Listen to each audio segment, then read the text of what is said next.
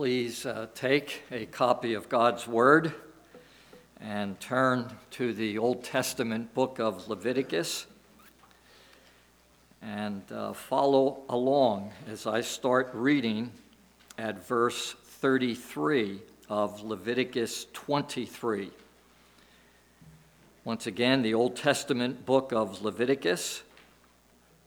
I will start reading at verse 33 of chapter 23. We will be considering the Feast of Tabernacles this morning, the last of the 7 appointed feasts of the Lord that we read about in the Old Testament and that we see that the Jews observed, including our Lord Jesus himself in the Gospels. This would probably be a good time for me to mention one more time the help that I am receiving for today's message, but also for all of the messages on the feasts of Leviticus 23. A little booklet by Warren Wearsby entitled Be God's Guest. Be God's Guest. He has sometimes helped me immensely and sometimes a little bit, but he has always helped me in each one of these messages on the feasts of Leviticus 23. Hear the word of God, verse 33. The Lord said to Moses, "Say to the Israelites, on the 15th day of the 7th month, the Lord's Feast of Tabernacles begins, and it lasts for 7 days. The first day is a sacred assembly. Do no regular work. For 7 days, present offerings made to the Lord by fire. And on the 8th day, hold a sacred assembly and present an offering made to the Lord by fire. It is the closing assembly. Do no regular work." And then skipping over to verse 39 and following. So beginning with the 15th day of the 7th month, after you have gathered the crops of the land, celebrate the festival to the Lord for 7 days. The first day is a day of rest, and the 8th day also is a day of rest. On the first day, you are to take choice fruit from the trees and palm fronds, leafy branches, and poplars, and rejoice before the Lord your God for 7 days. Celebrate this as a festival to the Lord for 7 days each year. This is to be a lasting ordinance for the generations to come. Celebrate it in the 7th month. Live in booths or live in tabernacles for 7 days. All native-born Israelites are to live in booths, so your descendants will know that I had the Israelites live in booths when I brought them out of Egypt. I am the Lord your God. And that is the word of God. Let us pray. Heavenly Father, please continue in your kindness, in your grace, in your mercy to be with us here this morning.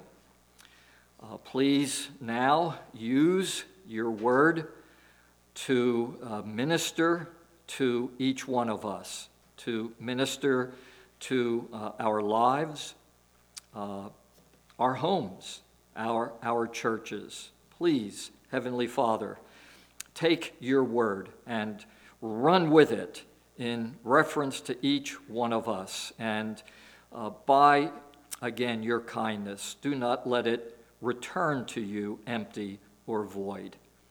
In Jesus' name, amen.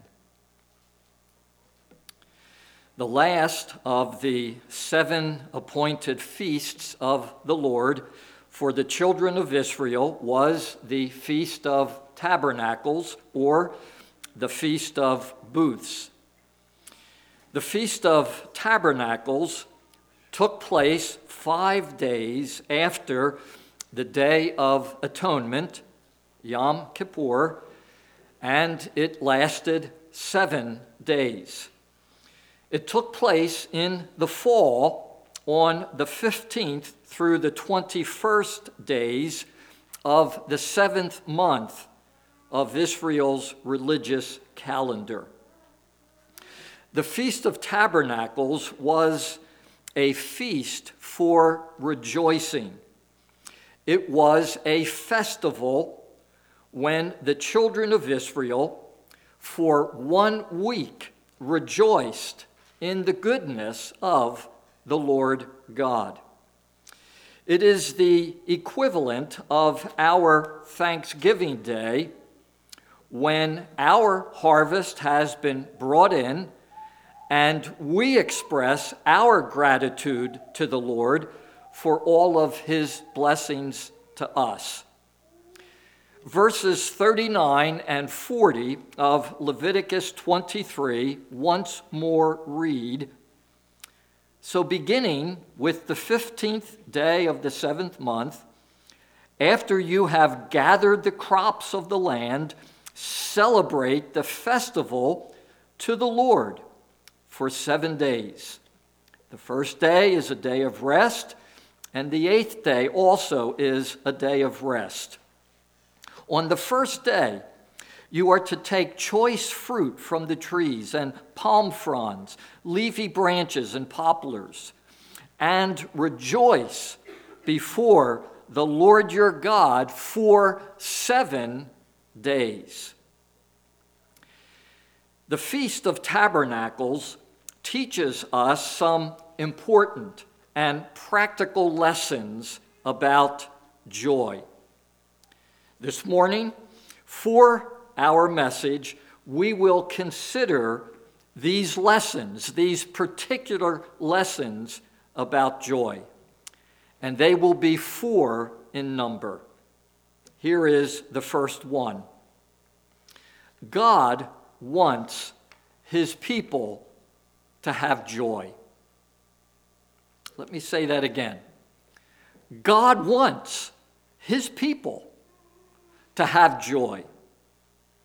There are some people, I am afraid, who don't believe this.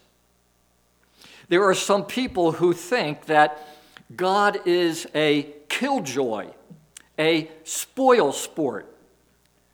God sits in heaven and figures out ways to make his people miserable. No smiles, no gladness, no rejoicing for his people. Misery. But that, of course, just isn't true.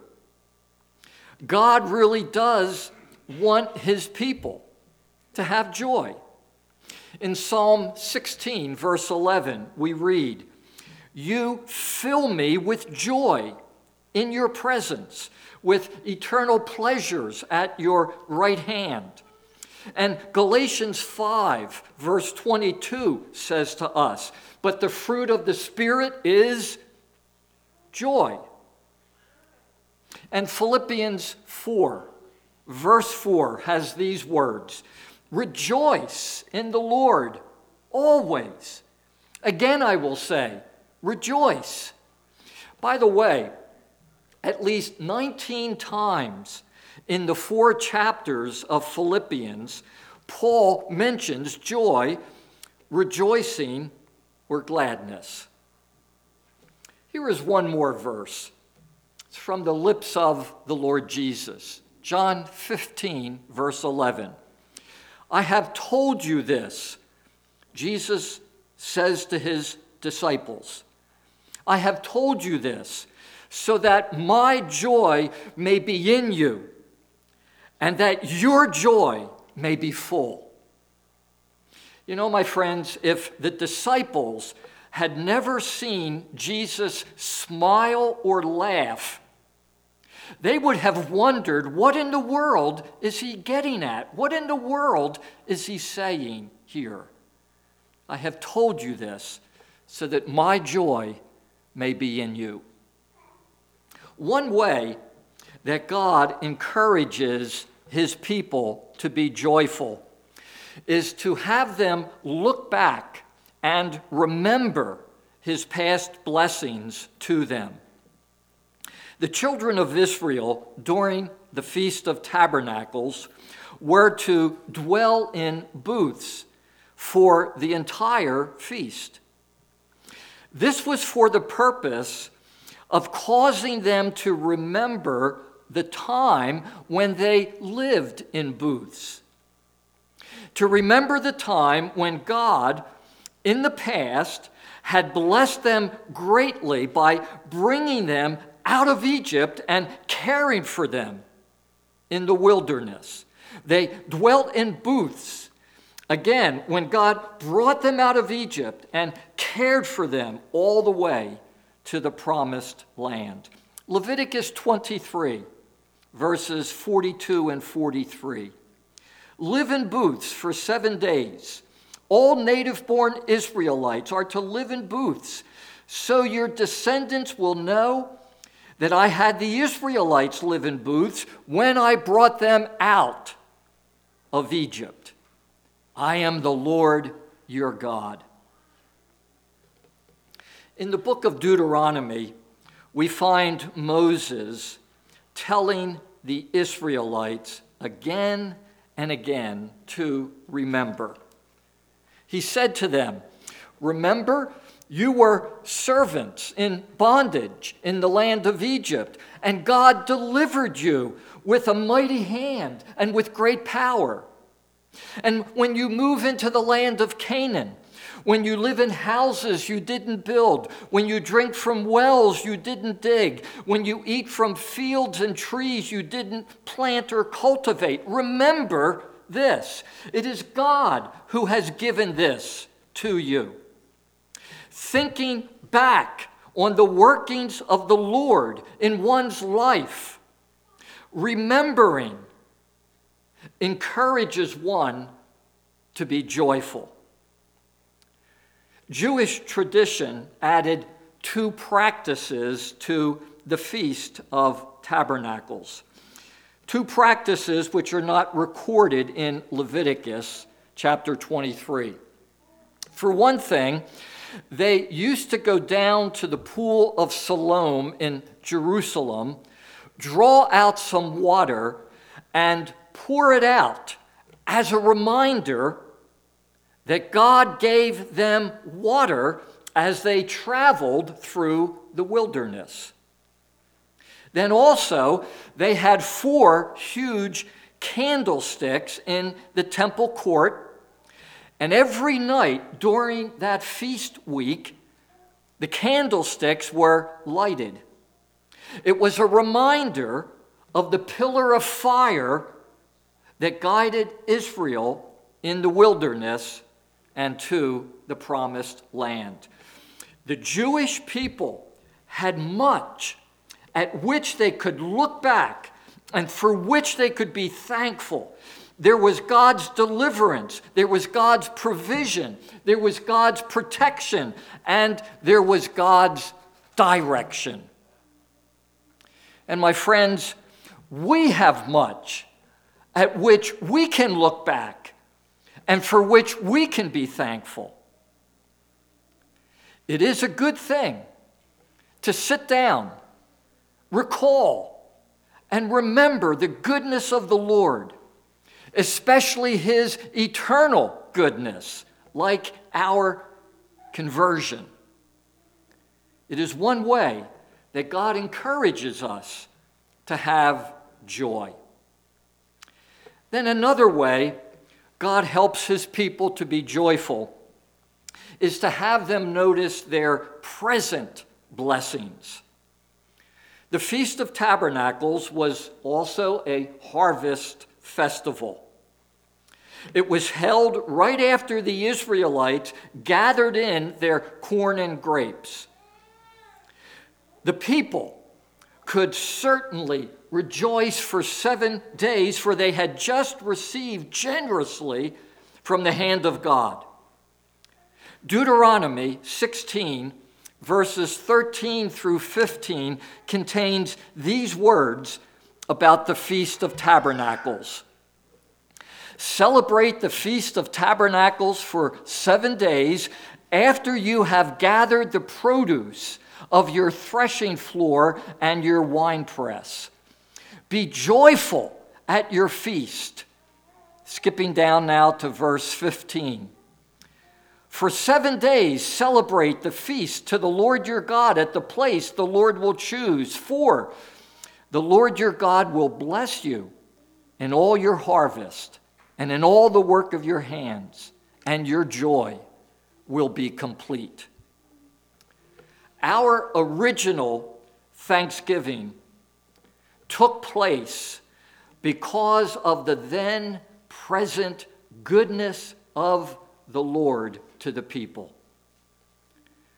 Noticing the present mercies from the generous hand of God also helps us to be joyful.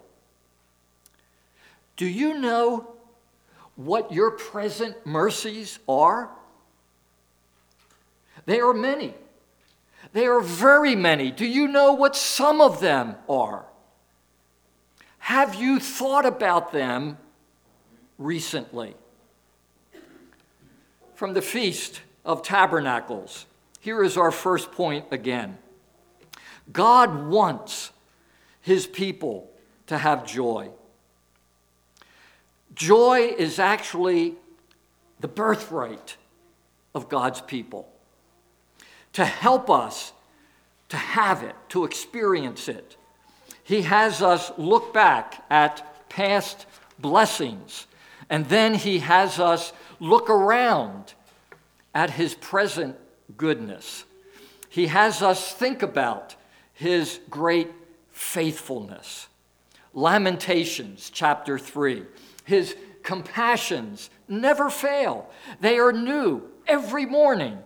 Great is his faithfulness. Joy. The second lesson that the Feast of Tabernacles teaches us about joy is joy always follows cleansing. Perhaps you have looked back at your past blessings, and you also looked around at your present mercies, but you still didn't find yourself rejoicing. Perhaps you have thought about the faithfulness of God, but once more you were still not joyful. What was wrong? Why did you not experience joy? I quote, "Nothing will rob you of joy like sin." End quote. Sin is one of the great joy stealers. Let me illustrate this from the Bible. You, of course, remember David. David was the son of Jesse and the second king of the children of Israel. David was also the one who wrote Psalm 16:11. You fill me with joy in your presence, with eternal pleasures at your right hand. However, at a particular time in David's life, he sinned with the daughter of Eliam, Bathsheba. He committed adultery with her, and he had her husband Uriah killed, and then he refused to immediately repent of this. Do you recall what those sins did to him? One result was they caused him to lose his joy. Are you sure of that? I am. In Psalm 51, verse 12, we find David crying out to God, "Restore unto me the joy of your salvation." You also remember the story of the prodigal son. The prodigal son was a young man who wanted to be independent of his father. He wanted to be free of God and do his own thing. But when he lived his life of rebellion against God, he soon became miserable. Luke 15, verse 16. He longed to fill his stomach with the husks that the pigs were eating, but no one gave him anything. Sin robs us of joy, but joy follows cleansing. I've mentioned Dr. Warren Wearsby and how greatly he has helped me throughout this series of messages. He has written something along these lines. First came the Day of Atonement, then came the Feast of Tabernacles.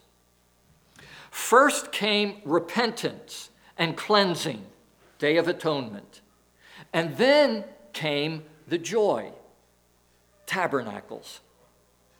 First, sin has to be taken care of, and then there can be happiness.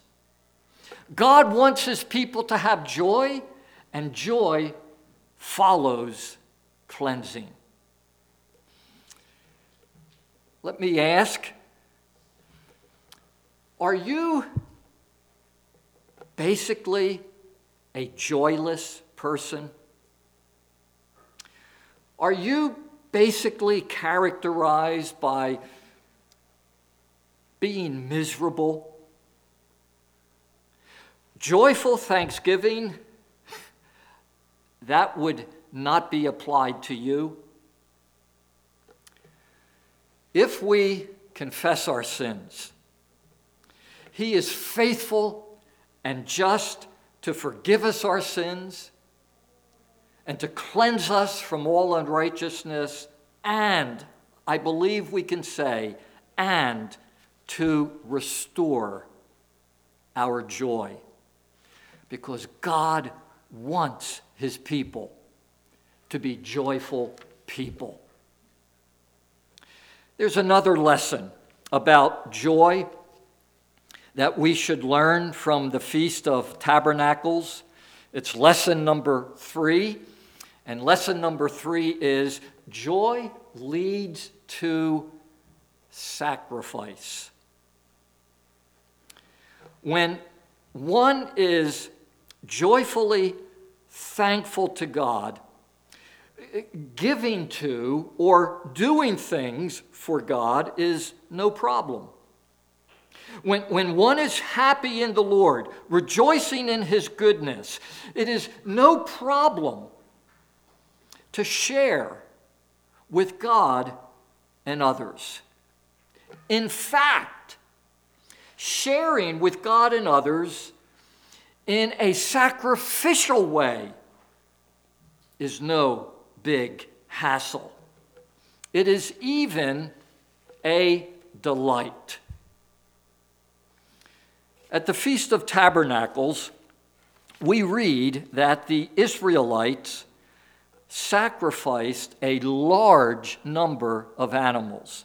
Numbers 29 tells us that 70 bullocks would be sacrificed, and 14 rams, and 98 lambs, and 7 goats. And then on the 8th day, there would be 1 bullock, 1 ram, 1 goat, and 7 lambs, totaling 199 animals. when one is rejoicing in the goodness of the Lord, it is not a big hassle to sacrifice for God and others. Years ago, I was an assistant pastor at Homestead United Presbyterian Church in Homestead, Pennsylvania.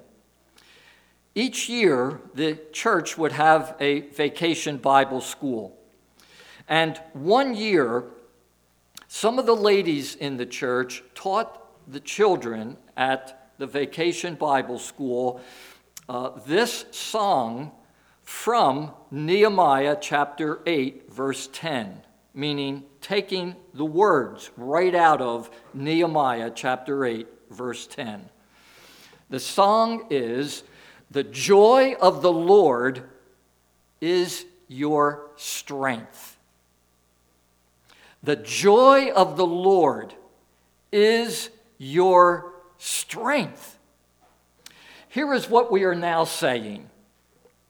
The joy of the Lord will also lead to giving, to doing, to working for the Lord. In fact, it will also lead to sacrifice. The joy of the Lord is your strength, and it will also lead to sacrifice to the glory of God. Do you recall what Moses had to say to the children of Israel about their free will contributions for the construction of the tabernacle? Exodus 36.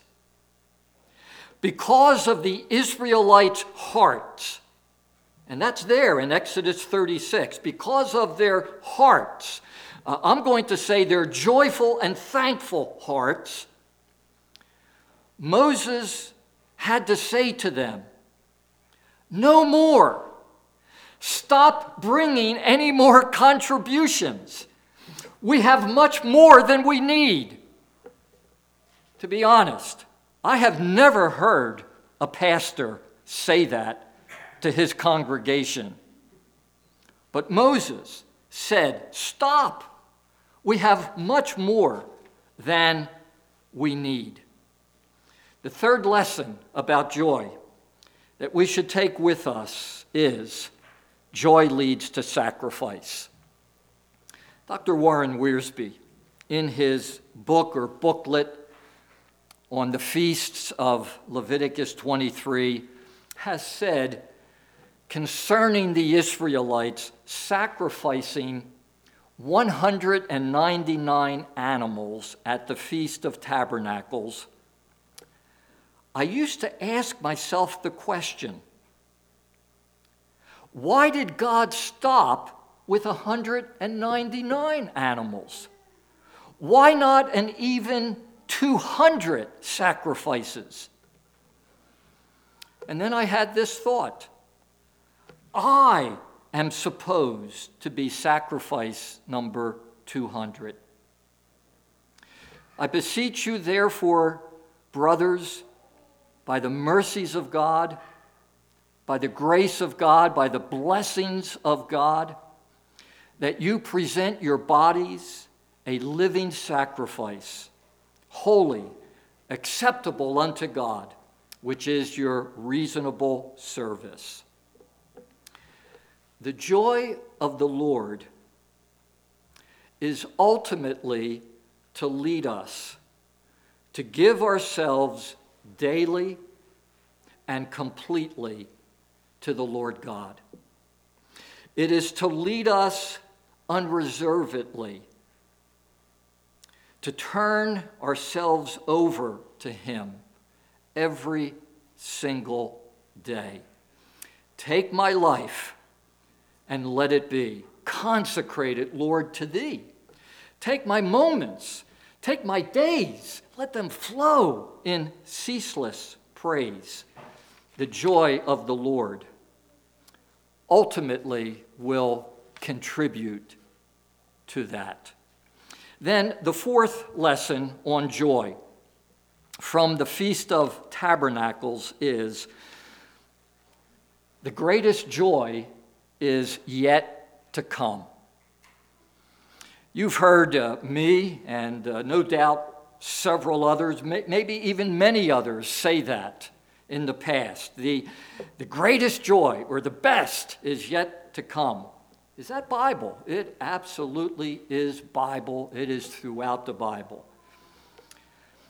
As we have said time and time again during this series on the appointed feasts of the Lord, the feasts of the Lord are most of all to teach us about the Lord Jesus.